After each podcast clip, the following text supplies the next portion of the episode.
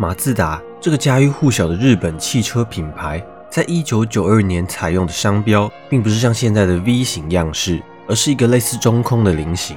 这个图样代表的是永恒的火焰，而这个永恒的火焰，则对应到了我们这次的主题——火。在上次讲完波斯的创世神话后，这次我们来谈谈古代波斯帝国的国教——拜火教。拜火教也称为仙教，如之前的内容所说，光明阵营的老大阿胡拉马自达，名字马自达代表着智慧，而阿胡拉则是个尊称。他在拜火教的三位阿胡拉之中排行第一。而据说阿胡拉马自达还有另外一个名字，叫做斯潘德麦纽，意思是善的精神，象征他守护一切善的造物，例如天空、大地、人类等等。在石雕上，阿胡拉马自达常以国王的形象出现，将代表王权的环带交给先人的国王，象征君权神授和神对王国的庇护。早在基督教、佛教出现以前，拜火教就已经存在于这个世界上。根据考古证据，拜火教起源于西元前二十世纪，但具体的时间和地点已经不可考。总之，就是很古老的宗教。拜火教为早期欧洲印度人对于火的崇拜，因此在发展上，拜火教早期的神话、经典和仪式上都与印度婆罗门教有相似之处。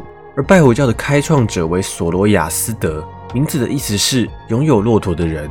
据说索罗亚斯德在大约三十岁的时候，受到神的启示，对当时的拜火教多神信仰进行了吸收与整理，将阿胡拉马兹达奉为最高的、唯一的。不可被创造的神，完成了一神论的宗教改革。所以说，最早的拜火教应该是多神信仰，或者是以阿胡拉马斯达为主神的信仰。当然啦，最初索罗亚斯德身边的人都反对，他也受到了官方的打压，于是不得不前往异乡。之后成功说服了一个国王，就这样以此为契机，将改良过的宗教传播到世界各地。在上一集的内容中提到波斯神话的善恶对立的故事，其中还有介绍六大天神与六大恶魔。与其他宗教不同的是，这些天神或魔鬼其实不太会有具体的形象。以阿胡拉马兹达来说，大概就是一个有胡子的老者；但恶神阿里曼的形象就是相当的不固定，有时是人类，有时又会变成其他的东西。六大天使与六大恶魔也很少有自己的形象，顶多拥有一些象征物而已。然而，这个起源于中亚的宗教，在西元六世纪时也传入了中国，在当时出现了很多祭祀的寺庙，一时蔚为风气。时至今日，中国的神庙已经不多，在山西的介休有座历史悠久的仙神庙，经过当地的修缮与保护，这座建筑得以被保留下来。庙楼的形式充满中国的特色。是外来宗教在地化的呈现。话说拜火教对于血统可以说是非常的重视。就他近亲结婚来说吧，在人类历史上，亲兄妹间的婚姻不在少数。埃及的法老和波斯的王族都有这个传统。后来随着对生物学的理解和认识，这种习俗才逐渐成为禁忌。在拜火教的一本文献著作中，说明了近亲结婚是最佳的婚姻形式，而且不仅仅是兄妹，其中甚至包括了母子。和父女，这点在中国的史书中也都有记载。在《北史》中就写到，波斯人的婚姻多以姐妹为妻妾。但到了今天，波斯人虽然已经不这么做了，但依然会尽量争取与表兄妹和堂兄妹之间结婚。事实上，随着世界的发展，波斯人的人数并不多，也有不少的跨种族通婚，很难做到严格的族内婚姻。由于对血统的重视。导致了拜火教团体的人数急剧下降，许多人士不得不考虑对现有的习俗进行改革，以更好的维护传承。而狗在拜火教中的地位极高，在拜火教的圣典中有专门的篇章讨论该如何惩罚虐待狗的人，其中虐待的定义相当严谨，还包括不让狗狗吃好吃的东西。他们认为狗有驱赶邪灵的能力，因此在祭祀和丧礼等的重要仪式中都会参与。欧美对狗的喜爱很可能也是继承自早期印欧人的习俗，而拜火教同样也重视牛。牛和人被认为是阿胡拉马自达最完美的造物。如果你想知道更多，可以去看看上一集的影片，里面就有提到阿胡拉的造物。而牛不仅被视为祭品，他们还会用白色公牛的尿液来清洁死者。在婆罗门教与印度教中也同样有这个传统。在拜火教中，火焰是最为神圣的，教徒和教士们往往在仪式中戴上口罩。以防说话时口水溅出污染火焰，但是也有例外，比如在最重要的祭祀典礼上，就要用混合了麻醉物的圣水淋洒在圣火上，当做净化。而圣火其实分为好几个等级，普通人家供奉的火焰是最低级的，可以被熄灭。高一级的圣火必须先找到十六种不同职业的教徒，同时这些教徒信仰和言行都必须保持纯洁。从他们家中供奉的火焰提取火种，然后供奉在城市的神庙里，永不熄灭。最高级的是胜利之火，则是要从全国范围内上千个不同的家庭获得火种，然后再加上闪电激发的天火。据说伊朗有些地方的圣火已经持续燃烧了近两千年。传统上，圣火都是用高级木材当做燃料，后来似乎还出现了烧天然气的火焰。此外，拜火教是不崇拜神像的，阿胡拉马兹达也没有标准的形象。在早期，拜火教甚至没有神庙、祭坛和祭祀，只有火坛。直到后期才逐渐出现了神庙，但依然没有神像。拜火教对于纯净的要求很高，因为干净也被视为善的一种，而污秽自然是象征着恶神，所以要尽量避免。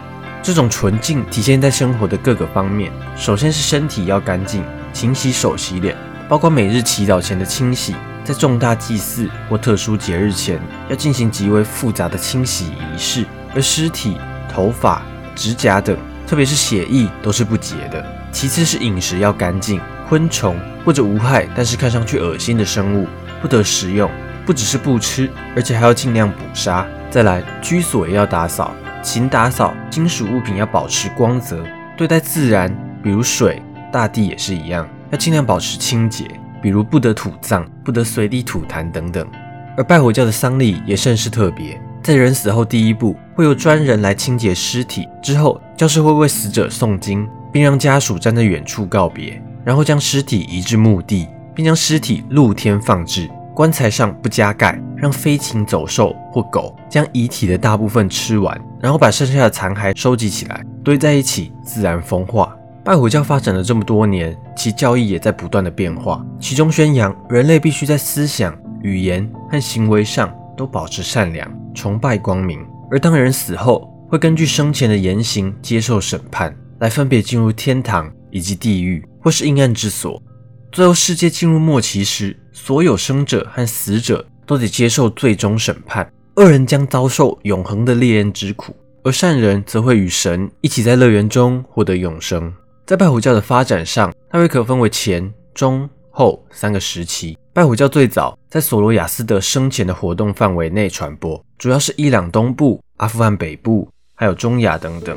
随后才逐渐向中国西部、巴基斯坦。还有伊朗西部，在波斯帝国时期，大流士一世是第一位明确表现出虔诚拜火教信仰的。但当希腊的亚历山大入侵后，拜火教信仰与波斯帝国一起遭受到了毁灭性的打击，神庙、圣火都被大量摧毁，还有教士被杀。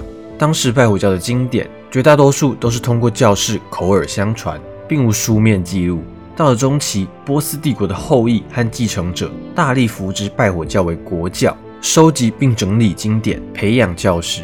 在这段时间，拜火教的地位比前期更高，出现了官方认定的大祭司。君主所铸造的硬币上还会有自己的侧面像、名字以及火坛的浮雕。但也因为如此，其他的宗教也就受到了排挤。到了后期，随着伊斯兰教在波斯境内传播，并逐渐本土化，而且伊斯兰教在许多方面都与拜火教颇为类似。于是，大量拜火教信徒转而信奉伊斯兰教。之后，又因为外来文化的入侵与打压，导致拜火教信仰几乎被摧毁殆尽。时至今日，拜火教信徒在伊朗大约有两万多人。由于长期在伊朗境内遭到压制，伊朗政府也立法保护这些人，给予专门的款项扶持。议会里也保留席位给拜火教信徒。因为大环境的压力，导致有一些信徒移居印度。形成了目前最大的拜火教信徒团体，以及印度重要的少数民族帕西人，其实就是波斯人的意思。幸亏有这些人的存在，否则现今许多拜火教经典和习俗恐怕都已经不可考了。目前世界各地的拜火教徒大约还有十五万，其中九成在印度，其次是在伊朗本土，还有一些在北美地区。据说近几年拜火教徒们开始前往伊朗，踏上寻根问祖的旅程。伊斯兰化是波斯人心中永远的痛。而实际上，伊朗最高领袖就是阿拉伯人的后裔，而波斯人从骨子里排斥阿拉伯人，但在某种层面上来说，个体与国家同甘共苦。近年来，伊朗的大环境不是很好，所以伊朗人就在这样的矛盾和不安中徘徊。这次影片就到这边了。如果你喜欢这些影片，不要忘记按喜欢或分享。想看到更多相关内容，可以订阅我以及开启小铃铛。那么，我们下次见。